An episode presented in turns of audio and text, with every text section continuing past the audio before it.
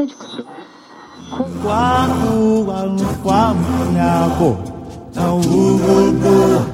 na utukufu hata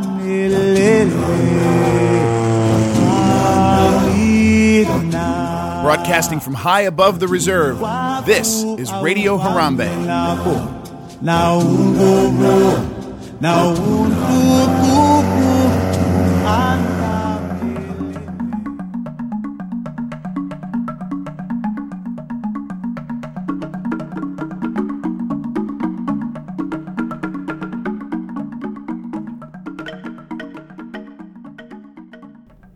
Jumbo, everyone, and thank you as always for tuning in to Radio Harambe. I am Dave McBride, broadcasting from the Radio Harambe studios on a beautiful afternoon here in Harambe. Uh, and I am uh, doing a little solo thing today, at least for this first few minutes. Safari Mike is not here. He is somewhere in the deserts or in the mountains somewhere, I, I don't know, out west, uh, doing whatever it is he does. So he's not here this week. Um, but during the course of the last few days since my um, show about my first and thoughts and my first experience in Pandora, um, I knew that we were going to get a lot of um, response to that. I knew it would be, you know, mixed but entirely probably negative against me because I didn't love it. And I knew going in that a lot of people really did. Um, I don't think it has anything to do with knighting up for Disney, like Mike always says, or being a Disney fan or anything. I think that everybody who's seen it has genuinely really loved it. Um, and there's very little mention to the movie, so it's not like a, one of these fights of movie people against non movie people. Um, they seem to really, really like it. Um, and, and I wanted to just point out an email. Uh, uh, particularly from from a listener named Tony. And Tony, I just want to thank you for listening. He writes. So let's review from October 2013, D23. You two fellows were pumped for Rivers of Light and the Nighttime Safari and have always been down on Pandora. Now all is open, it seems, to the general public. Thinks exactly opposite of what you guys have thought. Seems like you guys are not really in touch with what the public likes. Also hard to evaluate Pandora without riding uh, Flights of Passage or eating at the Satu'li Canteen. Um, that seems to be Tony seems to to have the general feel of the majority, not the large majority, but the majority of the response that we've gotten from that last show, and and so that kind of made me think about it a little bit, and um, I've done sort of two things here. Number one, I've decided, and I've, I talk about this uh, last time, um, that there were a lot of factors that came into my sort of borderline pessimism. Um, I mean, I think I genuinely liked it, and I think I've tried to say that, um, but I didn't glow about it, which sometimes gets turned into, well, then you didn't like it. Um, I, I, I think that um, and and and you'll hear more about this as the show goes on. I still don't think it really belongs here, um, and that there's other things that they could do. But I I um, I did genuinely like it. I think Joe did a great job with what he was given, um, and I have not done those two things that people really hang their hat on when it comes to this land. Um, so I've decided um, that that I'm going to as I said, going to do two things. The first thing is I'm going to see it again in the next few weeks, and I'm going to throw everything away that I've heard before, that I've thought before, due to the incredibly bad weather we had when we were there. I mean, it was awful. Um, and also due to the fact that I didn't get to experience those two things. So I'm going to throw everything away and I'm going to start anew in a couple of weeks. Um, and I'm going to do this all over again. I'm going to do a completely different review. Uh, uh, well, it may not be different, but I'm going to come at it from a different perspective um, in, a, in a few weeks and do this all over again. But until then, I felt the second thing we needed to do was to bring on somebody who I knew and was confident really liked it um, who has experienced it multiple times, local, um, a podcaster uh, who has experienced the the it is a fan of the movie, was excited about the idea of the movie being brought to life in Disney style, um, and and you know feels it delivered for him. Uh, and I just I think that we needed to add that to the show. I mean, Mike hasn't seen it yet, yet he is very down on it, uh, and that can be a little off putting. Um, also, I believe, and I've said this to him, unfair. He hasn't seen it, um, so so his perspective needs to sort of you know, be put on hold until he has. Um, uh, and and I've seen it, but I've seen it in context that I think is not ideal, uh, and not the context that most people are going to experience it. I think as the land goes on, most people are going to do flights of passage that go there. I mean, right now it's very difficult to get on it. I think it's always going to be difficult to get on it, um, but I, but it, you know, I think everybody's going to see it, and I think people are going to to to um, eat at the canteen. They're gonna they're gonna take the time to do those things, um, and those are two obviously from the people who've been there huge parts of the success of this land. Um, so. I've asked an old friend of ours, somebody who's been on the show before, uh, and somebody who has, uh, who I knew loved it, Scott Campbell from the Enchanted Tiki Talk podcast, to join me for an interview to Pandora veterans on the subject. I just wanted to also put in there that um, uh, that I've been fighting with Skype for ages. I've been trying to get multiple people on the show, and I'm just not having the success with it from the from the software I've used, and I just haven't had the time to really fix it. So what you're going to hear is certainly not up to this the quality that I like here at the show, at least on my end. I think Scott sounds fine, um, but on my end, it's not great because I had to use the I can't use my studio microphone. I had to use a, a different microphone, and um, and it just doesn't come out quite as well. Uh, but but you get you hear everything. Um, it's not distracting by any means. Um, so I think you'll still enjoy it. Uh, and those of you who are looking for another perspective on Pandora, maybe even a better one, uh, certainly the one we can offer because all we can offer is a person who hasn't seen it and a person who's only seen torrential downpours for three days. Uh, so, so, and with no sun or anything. So uh, we wanted to, to to give our listeners a a, a perspective on it uh, a very different one from from from what Mike and I can offer, uh, and to do it quickly so that we're not you know so that we're still sort of um, relevant here on this and not waiting too long. So without further ado, we're going to take a little short break, a little musical interlude, and when we come back, we'll be talking to Scott Campbell.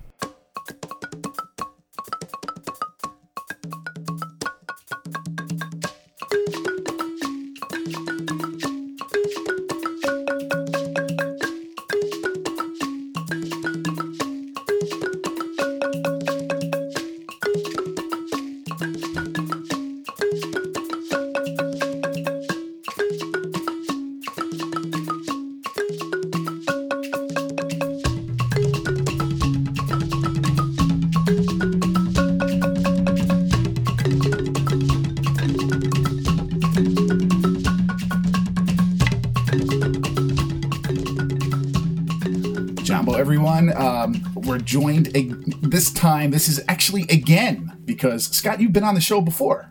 I have. You have. So I think you might be the first return guest. I can't be completely positive about that, but I, I think so. Um, before we get into anything, um, I've already explained to the listeners what you're doing here uh, and your purpose for for coming. Uh, I want you to plug what you do. So I am co-host of Enchanted Tiki Talk podcast, which I'm sure most of you have at least heard of. And I'm always the one that's getting crap because I'm the local that they claim doesn't go to the parks. But you know, I, I, go about every once every seven to ten days, and right. now I'm giving crap because all I do is go to Pandora. So ready to talk about it. So, so folks, you now know why Scott is joining us today. Um, and before we get into Pandora and what Disney's done, uh, can you first sort of um, tell us a little bit of your uh, background going into it as far as, you know, are you a fan of the movie? Um, you know, were you excited about the whole plan? Uh, because, listen, people know that uh, neither, if you're listening to the show, you know that Mike was really down on the idea Yep. Um, and I was down on the concept, but not, but kind of trying to stay positive with it. Um, but I'm not a fan of the film. Neither is Mike. So, so how, what, what perspective do you come from on this? Nah, I'll, I'll put it out there first. I'm, I'm not one of those foamers or whatever people call and lifestylers or anything else. I'm not. Everything is pixie dust and whatever else. I also don't prejudge anything. I try not to watch any ride videos. I don't try to put anything until I can actually physically see something or go on a ride and, and give true Right. judgment on it that way. When it comes to Pandora, I'm pretty much like the entire world saw Avatar in theaters. Absolutely loved it visually, everything else. Growing up, one of my, I don't know if I'd say favorite movies, but um, with animation or anything else, I loved the movie Fern Gully. And it took me a while to realize that Avatar is essentially Fern Gully just remade. Obviously, on a much, much higher budget. Mike always But- says Pocahontas. See, I think it's it's almost a spot on, almost a, a steal of Fern Gully, just based on how that movie's done. Right. But I, I loved Avatar. Uh, you know, you kind of mentioned it in last week's show that with Beastly Kingdom and everything else, that all these people said Pandora doesn't fit, Avatar doesn't fit, blue people aren't part of the animal kingdom. But if you step back and look at the original concept of Animal Kingdom, it wasn't always what we have today of you know more more or less the zoo and it had the mythological creatures in it, which we can essentially say Pandora can fit that. Um, so you know, we sat here and watched this for what five, seven years of the announcement and Right. getting built and everything else, and I watched it getting built, going to and from work every day.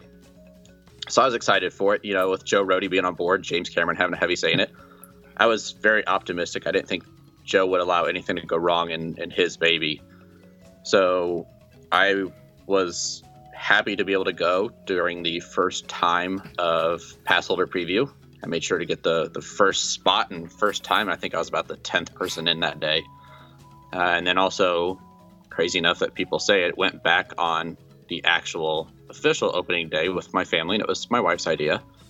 Um, you know, people say, why would you go and do that madness? But what we said is you either sit at home and watch TV and sit on your phones and play games all night, or go and spend time with the family and enjoy the park. So, I absolutely fell in love with it.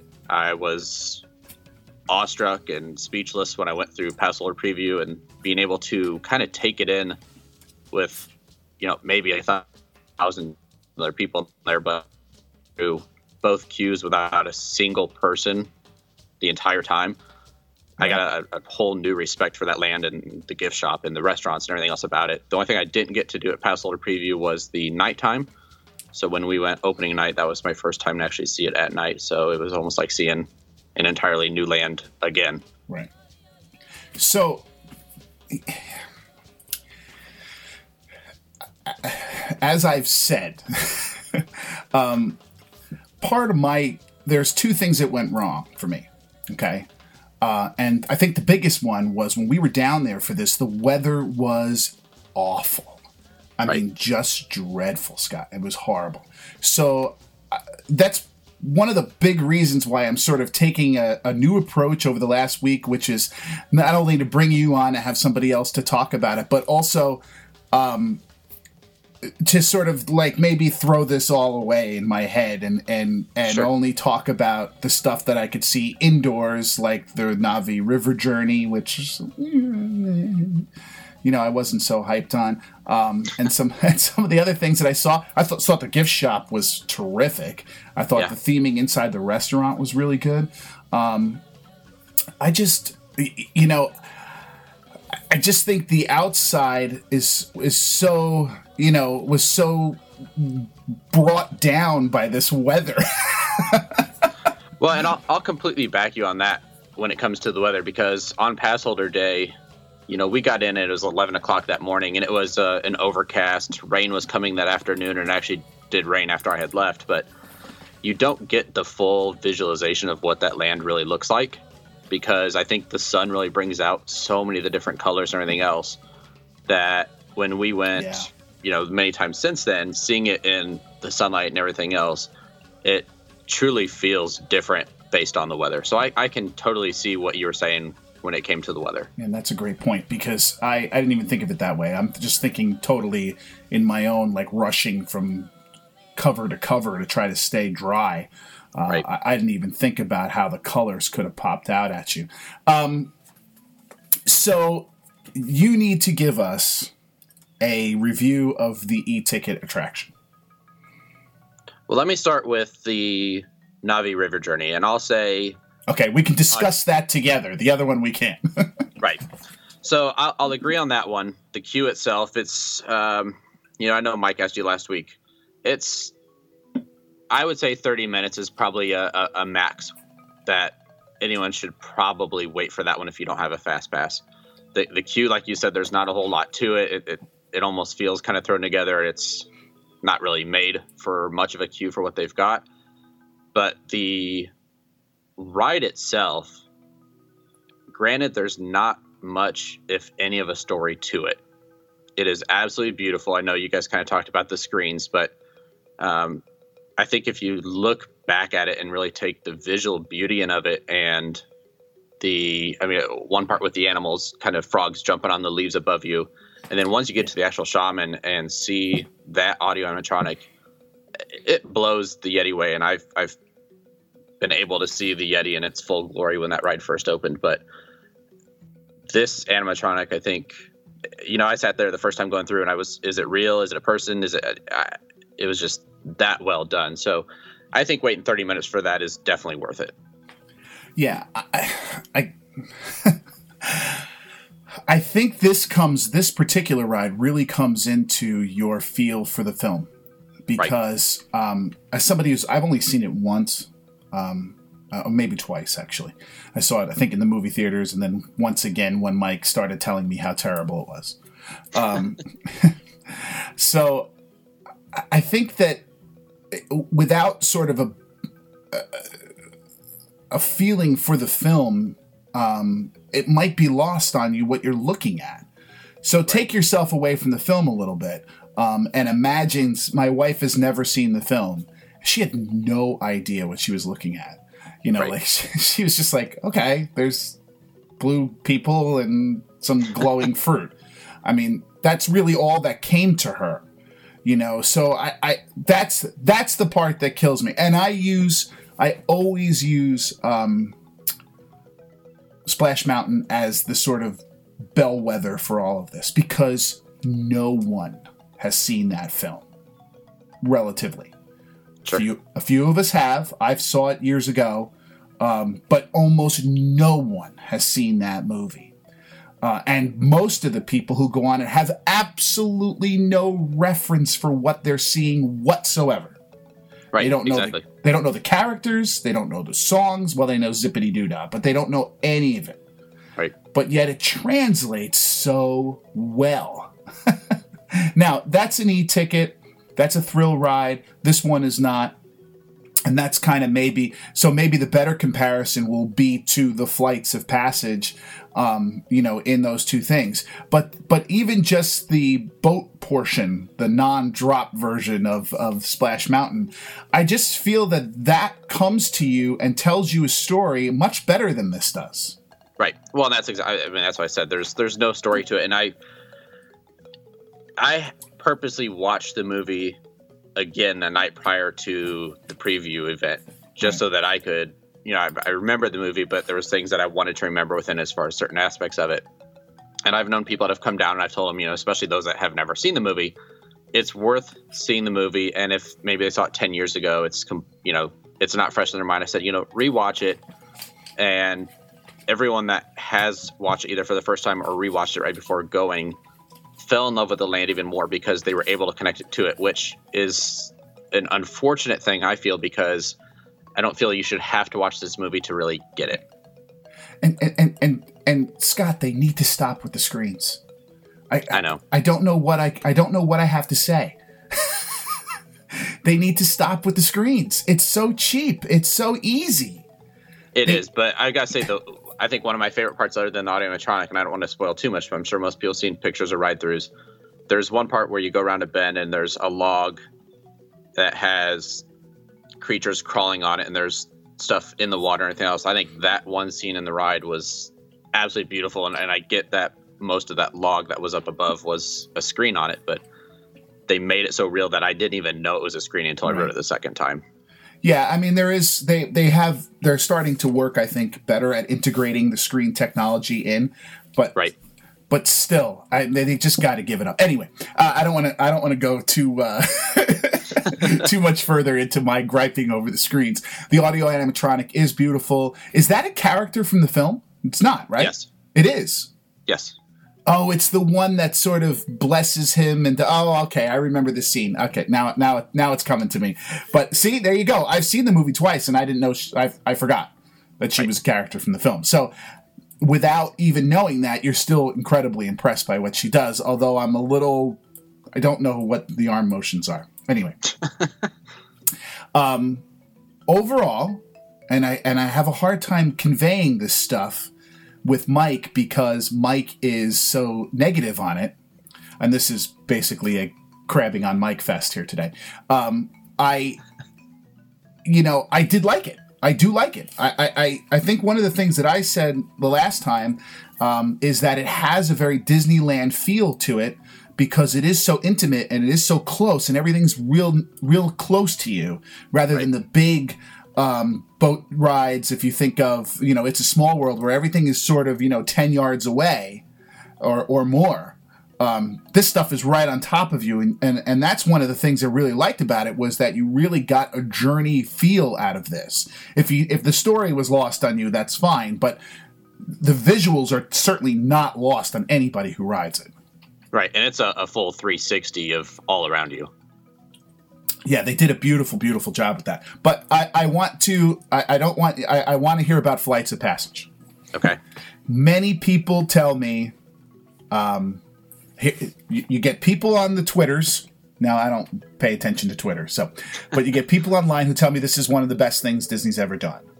Yes. But then I was, as I said in the last show, I was talking to people, which is my want to do, um, both cast members who will be off the record and uh, and guests, um, and in my time sitting in bars and things like that, which is what I do when I'm there. Um, and my feeling was from them is, um, no, it's not the greatest ride they've ever done. It's a good ride. It's good. Now, how do you feel? Now, I've only been to Disneyland and obviously Disney World, but in in my opinion, it is the best thing Disney has ever created. So just just just so we can hold your feet to the fire on this. it's better than anything Walt was involved in. It's better than The Mansion, Pirates. It's better than all that. I think when you look at everything as a whole and not necessarily the historical impact and everything about it, it is so far ahead of its time technologically that I don't know that any other park can try to even recreate something that can get close to this probably for years. Okay, so spoiler kids, if you haven't ridden it, spoiler, spoiler, spoiler, describe it to us. So uh, let me start with the queue on the outside. Now they've said that they built this queue for a five hour wait, which it has been hitting quite often. Yeah. So the fact that they knew what kind of crowd this was going to draw in and that they spent the time to put yourself into the attraction for five hours, I think that says a lot about it. And you, you start by going outside and then in through the mountain and the cave, and you see kind of their cave paintings. And then you go into kind of the bioluminescent force, and then you enter their lab, uh, and you see the avatar, you know, that you're going to be linked to, which is again an absolutely incredible animatronic, one that's actually in water, moving around.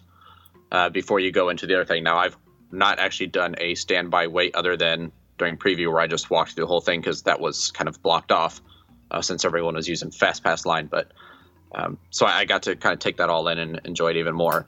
But it's absolutely incredible with that that queue itself. So you're seeing an animatronic in the queue? Yes, Fabulous. yes, um, and a lot of other cool little things when you get to the lab part of it.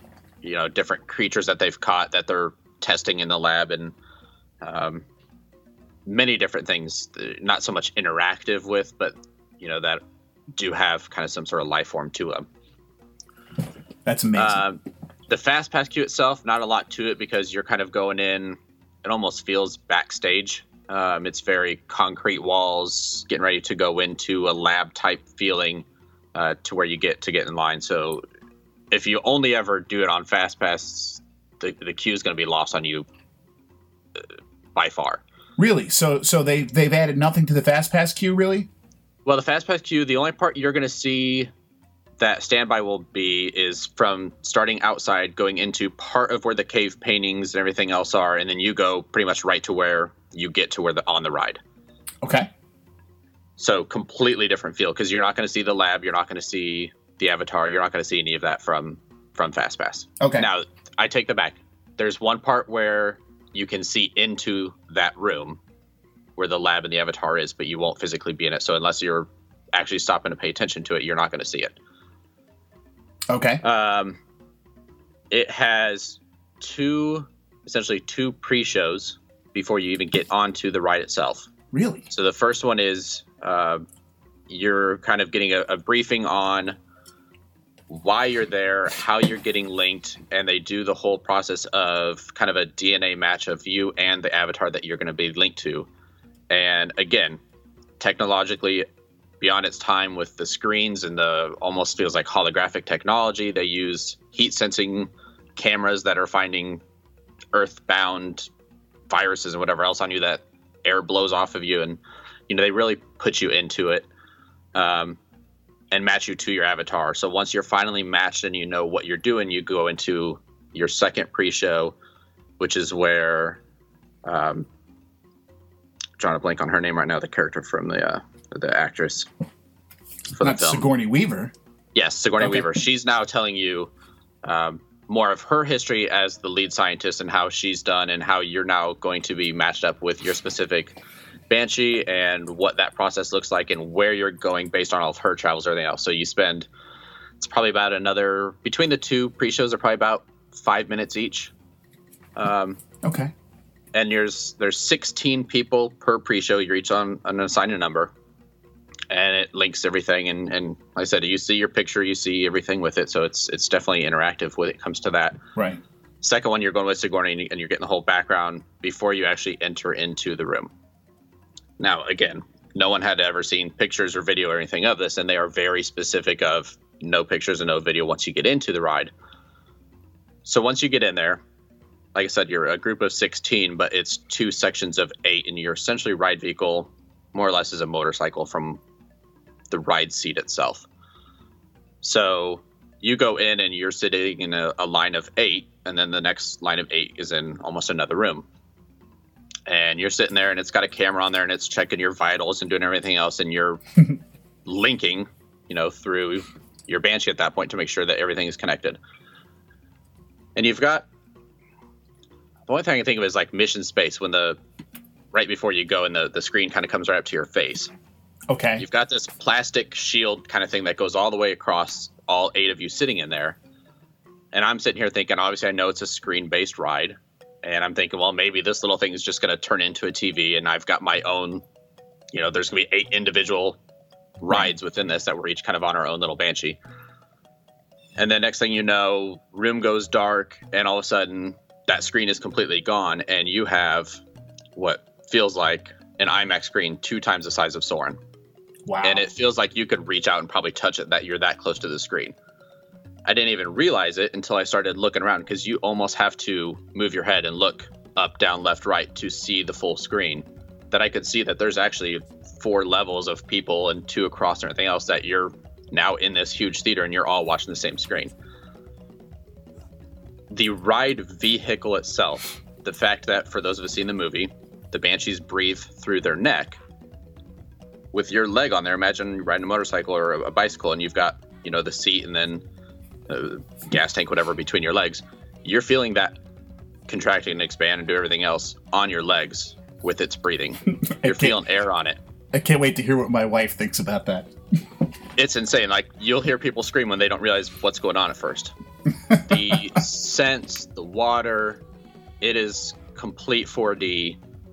Um, but the ride itself is, uh, I, like I said, I, I've, I've never really been able to describe it. Everyone's always like Soarin' 3.0. No, it's Soarin' 10.0. But the visualization of the movie itself and how you're doing it and how all the water and sense interact with everything. There's really no way to describe how well they did it. Do you need to know what you're looking at? No, Okay. no, I don't feel that this is one that you'd have to see the movie to truly understand. Okay. because Uh, the two pre-shows essentially are going to tell you everything that you need to know and what you're about to do. oh, that's so. There you go. That's great. So, um, how long is the ride? A couple minutes. It's probably six, seven minutes. So, from the time you enter the first pre-show to the time you're done, you're talking a 20-minute experience. 20, 30 minutes total. Yeah. Yeah. See, that's that's also pushing the level on e-ticket. Right. and probably tells you why they can't load people in less than six hours. Right.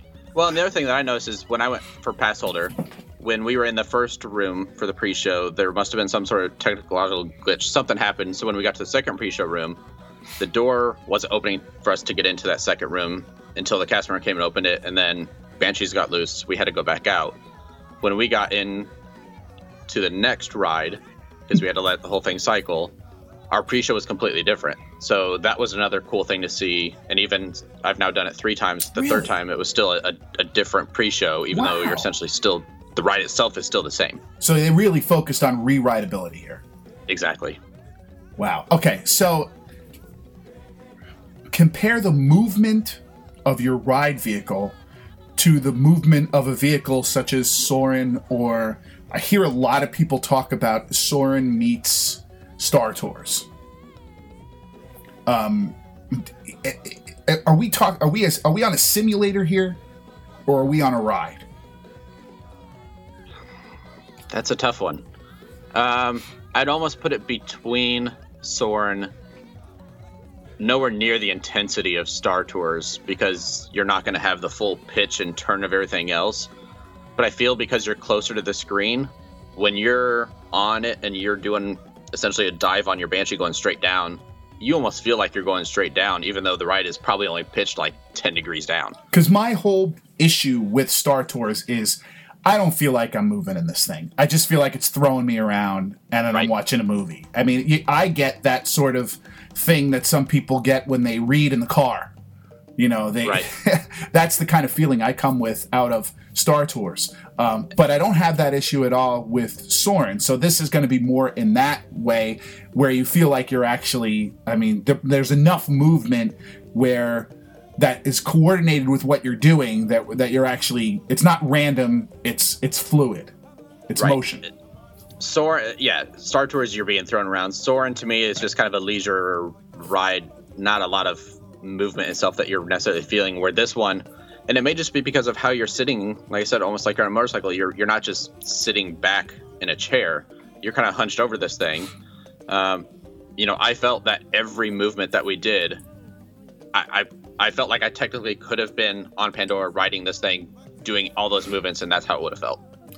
so my main okay a- anything else you want to add on flights of passage before i move on No, okay. Just wanted to make sure that i wasn't missing any elements before i before i go on. It's this this sounds like an amazing ride. I mean i'm hearing like i said even the people who didn't tell me it's the greatest thing they ever been on certainly liked it you know and, and i have a, uh, you know the problem is if i don't say it's the greatest ever that means people think i didn't i'm not going to like it or that i thought people didn't you know that's the way it goes with this kind of stuff right? And I'll even um, add one thing to it really quick. Um, Sure. You know, I was telling my wife before we went for the first time for her to ride it. You know, I was, I was saying how people have been going on this ride and, and they cry by how incredible it is, and she's like, "Why would someone cry on any any sort of attraction?" And I was like, "I, you know, I, I don't know. I've never done it myself. I didn't really get it." And then Mhm. when she got off, we had to do rider switch because of the babies. She got off and she looked at me and she was speechless. She goes, "I almost cried," and I'm like. She's like, I don't know how or why, but she's like, I almost cried from. I think it's just because of how real and how much they put you into it. But wow I, that kind of surprised me because we were both like, I don't know why anyone would. And then she comes out and she's like, I almost did. Okay, so I'm going to ask you a question that maybe you can't answer, but I'm going to I'm going to throw it out there. Why couldn't we just put that in the Hollywood studios? I don't think there's a reason why I couldn't. Right. So here herein lies the rub, guys, and this is this is really my my my problem with it and Mike's problem with it. I think they've executed a beautiful job here, um, and I expected nothing less from Joe. He he worked with what he had. He executed a beautiful thing. Um, I have some issues with the aesthetics, like the floating mountains. Um, and as a fan of the movie, let's let's go to that for a second because Mike and I have both panned the mountain thing, um, and that's really the thing that that the only thing that I really disliked about the execution of it. Um, Sure. How did how did you feel about that? You know, I knew going in that if Disney was ever to make a way to have a mountain float or even move around, it would have been incredible. But when you're looking at tons and tons of rockwork and steel and everything else, and knowing how Florida is with weather and our hurricanes and everything else, I know that was kind of off the table. You know, I, I knew these weren't going to be floating mountains, but from the looks of them, yeah, I mean, they pretty much nailed it as much as you could make a floating mountain look. Because the big centerpiece aesthetically is really just looks like an archway to me. It, it does.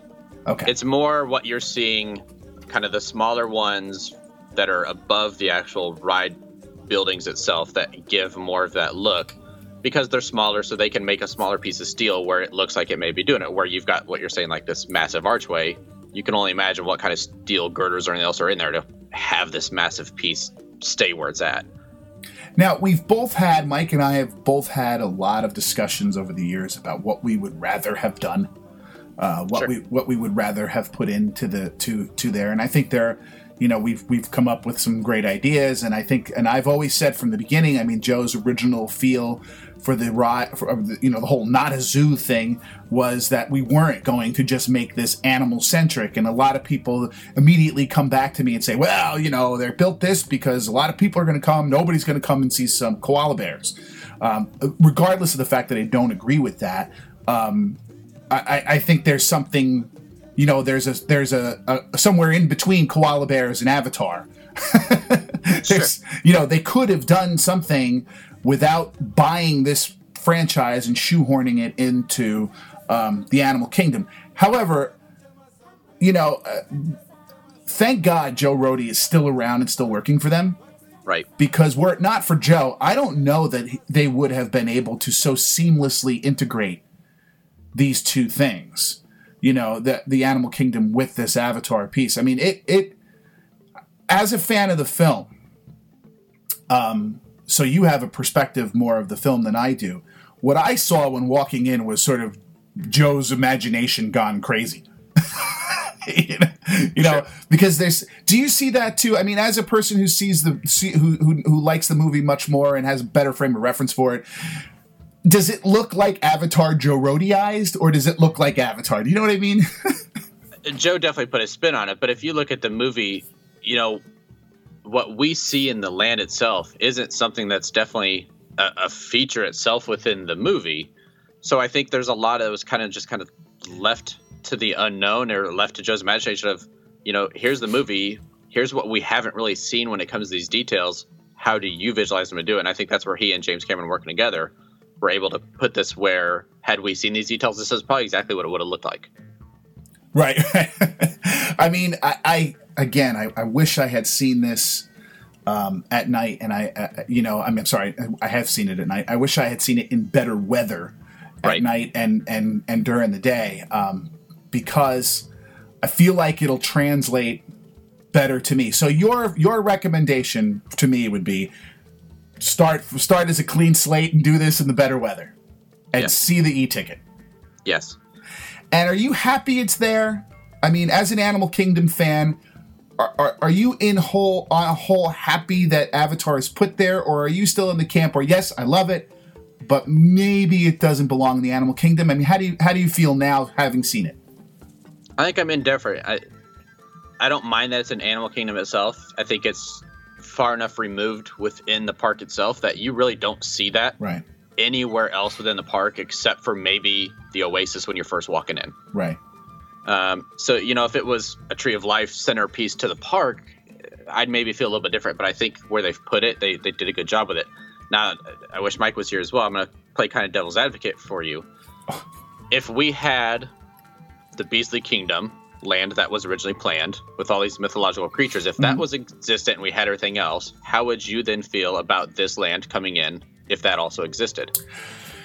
I think I'd feel the same, and I'll tell you why. And it's difficult to sort of it's it's difficult to sort of to um to formulate this, but I think as Avatar came in, my my feelings on what they could have done and what they were thinking of doing sort of crystallized more. And over the last week, the more I've been thinking about it, the more I've been talking to people who have kind of gotten on my case about the way I felt about it. Um, you know, I, I, it sort of helped me sort of hone my my view in a little bit. The Beastly Kingdom um, is part of human culture in one way, shape, or form. And it's a part of human culture that has to do with the imagination of humans with animals. So, whatever they actually saw, uh, you know, a, a giant condor or something, the imagination of the human thought it was a dragon. Right. and came up with this idea of what it is. So a dragon to me is sort of the beginning of Mickey Mouse. So here's Walt seeing a mouse and using his imagination to turn it into this thing that people love. That to me is what a dragon is, or a Yeti, or a Loch Ness Monster, or all these things. It's human culture and human imagination and and the natural world colliding together. And I think they could have still done that here at the Animal Kingdom. I mean, they could easily, Scott, have produced China Right. and brought in koala bear or, or brought, brought in giant pandas you know some uh, moved uh, d- done a tiger thing there um, you know or, or something like that and then added the dragons of china uh, or something else you know they could have done a great wall kind of thing because that uh, that all would have worked into what we have now so you could have used the far east to facilitate a beastly kingdom you know, by focusing more on the imagination of the culture and their their relationship with wildlife than um, you know than on the wildlife itself, if that makes sense. So that to me, that you could have done sort of a Dino Land over here with a, something else. Right, because that's what Dino Land is. We've taken our imagination and humans' imagination of what dinosaurs look like and how they acted and all this, and we've created something. Avatar, while aesthetically Joe has done a great job with placing it here, it it's not it has no relation to to me the overall I mean it has no relation in my mind to me the overall um, feeling of the park, which was the natural world and humans and the culture that develops out of the natural world and humans. Um, Avatar doesn't have that. The only thing, the only thread you can kind of find is the conservation thread in the film itself. right. So, so that's kind of how I feel about it. Um, I- think I'm indifferent, like you are too, but I think I'll never get past that. I don't know. I don't know. No, that's that's a, a perfect response. You know, I never really thought about it in that way that you're saying it, and you know, I, I totally get it. And I almost wonder, you know, did did Joe kind of take that, knowing that his thought and brainchild behind the Beastly Kingdom itself, and, and kind of give himself a little more freedom within this land? And I also feel because this land is so small, and we've got what three or four more movies if they ever come out. You know, I almost wonder is it going to lead to the possibility of expansion and, and what else they can do to try to then blend this all back in? Do you think that's what what we're going to go for? I mean, you think we're we're we're, we're I, I think so. I think by having such limited offerings within it, and as small as it is, and knowing what kind of space still lies all around that area, I, I see 10, 20 years down the road, there will be one or two more expansions that will, again, help and tie big picture Avatar back to Animal Kingdom. as a person who heard what I said about it and was sort of like, you know, didn't agree, let's put it that way. Um, pull yourself out of the fandom of Avatar. Think Yeah. of somebody like my wife who's never seen the film. I mean, Scott, my wife, if you put if if a blue Na'vi walked into the room and sat down next to her, she, eh, before we went to Pandora, she would have no idea what that was Right. she would have thought it was from Star Wars. I mean, she'd have no idea. So move your, remove yourself from that and think about and this is the perspective that I my criticism. Now, what do you see? You, you, you see what I'm saying? Now I you see you now you see plants and and and you know purple purple bananas. I mean, I, I you know. I, I- d- do you get that? I mean, is that translated all, or do you think that that they again? This is me coming from a perspective of not seeing it in all its glory. Do you think that that just doesn't matter, like the land itself? Because this brings me to my argument of this would have made a great ride at the studios. Right. We didn't need to build all the rest of this. Do you think we needed to build all the rest of this? No, I, I completely get that, and, and removing yourself from it. But at the same time, I've got to look back. This is still what the highest grossing film of all time. Are there I understand that. how how many? What what's the percentage wise of people that have seen it and haven't seen it that are going into this? I only know one. So I've that- got to step. That's where I've got to look when I step back. Is you know, I personally, you know, I know you talked about the drum circles, and I've seen those characters wearing their loincloth and whatever else that is they're wearing. you know, I'd I'd much rather see an avatar walking around in that park somehow. I'm sure there's a way they can make it work. Whether it's someone walking around in a latex suit dying from heat and whatever else in that thing, but Right. um, I, I think there's still a lot more that can be done in that area. I, I, I just the, the I just want to put one little button on the drum circle thing because I, I I know I really made I really made that sound terrible, um, and I and I really feel that it is. Uh, it's the one thing you're not going to get me down on. I, I just you know that anybody isn't going to get me get, get me happy about. I just thought it was poor. Um, it seemed to me, Scott, that what they were trying to do was create an Animal Kingdom style uh, cultural event Right. out of something that they really had no frame of reference for. So let's just put up some drums and put some blue paint on people and put them in goofy costumes and and do something hardly audible. You know. Now, and and I've not personally watched the actual drum circle stuff going on. I've I've heard it from within the land, and I almost feel that they would have been better off leaving it almost as background loop music to it because there is a lot of drums and and they do a lot of that when they sit around A1 and everything else in the land. They almost kind of use the ground as a, a sense of you know the way the music is within the film. So I think it it works well in the area. Again, without having seen it itself, but you know, I've I've heard from you and others that it doesn't necessarily fit the the actual show itself area, other than trying to make it more Animal Kingdom esque. yeah that's really all they've they've tried to do. So so here is this is kind of like my perspective the what i feel. I mean I, I, when i go see this flights of passage it all may change. When i go see this in the nice weather it all may change. And it will and i'm leaving that possibility open and i am going to try to go in with a clean slate. Um, but the, the but when you think about the different things i mean it just seems like they spent all this time and money you know creating these things that you know creating this aesthetic and creating all of the you know the floating mountains and all this and maybe it didn't need that. Maybe it just needed to be this incredible ride and maybe a great gift shop and a and a you know and a, and a little area that you know surrounding the ride that that kind of you know with a great queue and some so you know and the thing turn the, the the at night if you have a queue you know if you have an outdoor part of the queue all the vegetation illum, you know illuminates at night. And and maybe that's really it. And that's kind of the the biggest criticism i have walking out which was man they spent a lot of time and money on this. And i just don't know if 15 years down the road or 10 years down the road and like you said there's movies coming but 10 years down the road if this is all going to be necessary you know or, or are we just going to be Right. you know just walking through it to get to the ride i don't know It's a fair question though.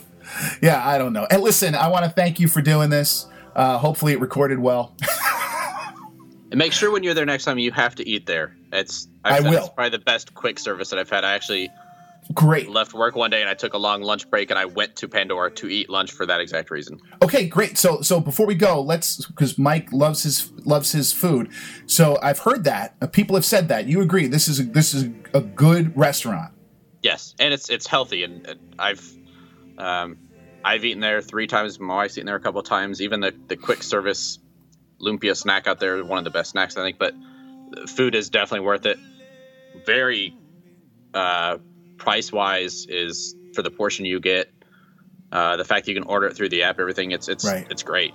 Yeah, I think I mentioned last time I, I kind of I didn't do it because you would go through the app and then the app would tell you we can't guarantee you can get here. Right. You know, so I so I didn't with a two year old you, you got to kind of guarantee he's going to eat. Exactly. you know, so next time when I go, I'm going to have a, a, a couple of days my wife there. I might dragoon you into coming over, um, and then and then I can get this stuff done, you know, and, and see it a little bit better. And I'm and I just again I want to thank you for doing it. I we really really really needed somebody to come on who does not have Mike with his scowl, you know, breathing down your neck about how god awful this really is. Because I mean, you should hear it when he's off air, Scott. I mean, I, I'm really fascinated to see what he's going to say after he sees it and after As he eats I. there. You know, I'm really fascinated because um, I think certainly the food and certainly the the e-ticket might just wobble him a little bit. You know. Yeah, he, he's in for a, I think a little bit of a shock when he gets there. Yeah. Again, thank you very much. Uh, how do they find your show? Uh, find the show on iTunes and anywhere else you can find podcasts Enchanted Tiki Talk. I'm on Twitter, Scotty Campbell, or Instagram at Scotty Boy.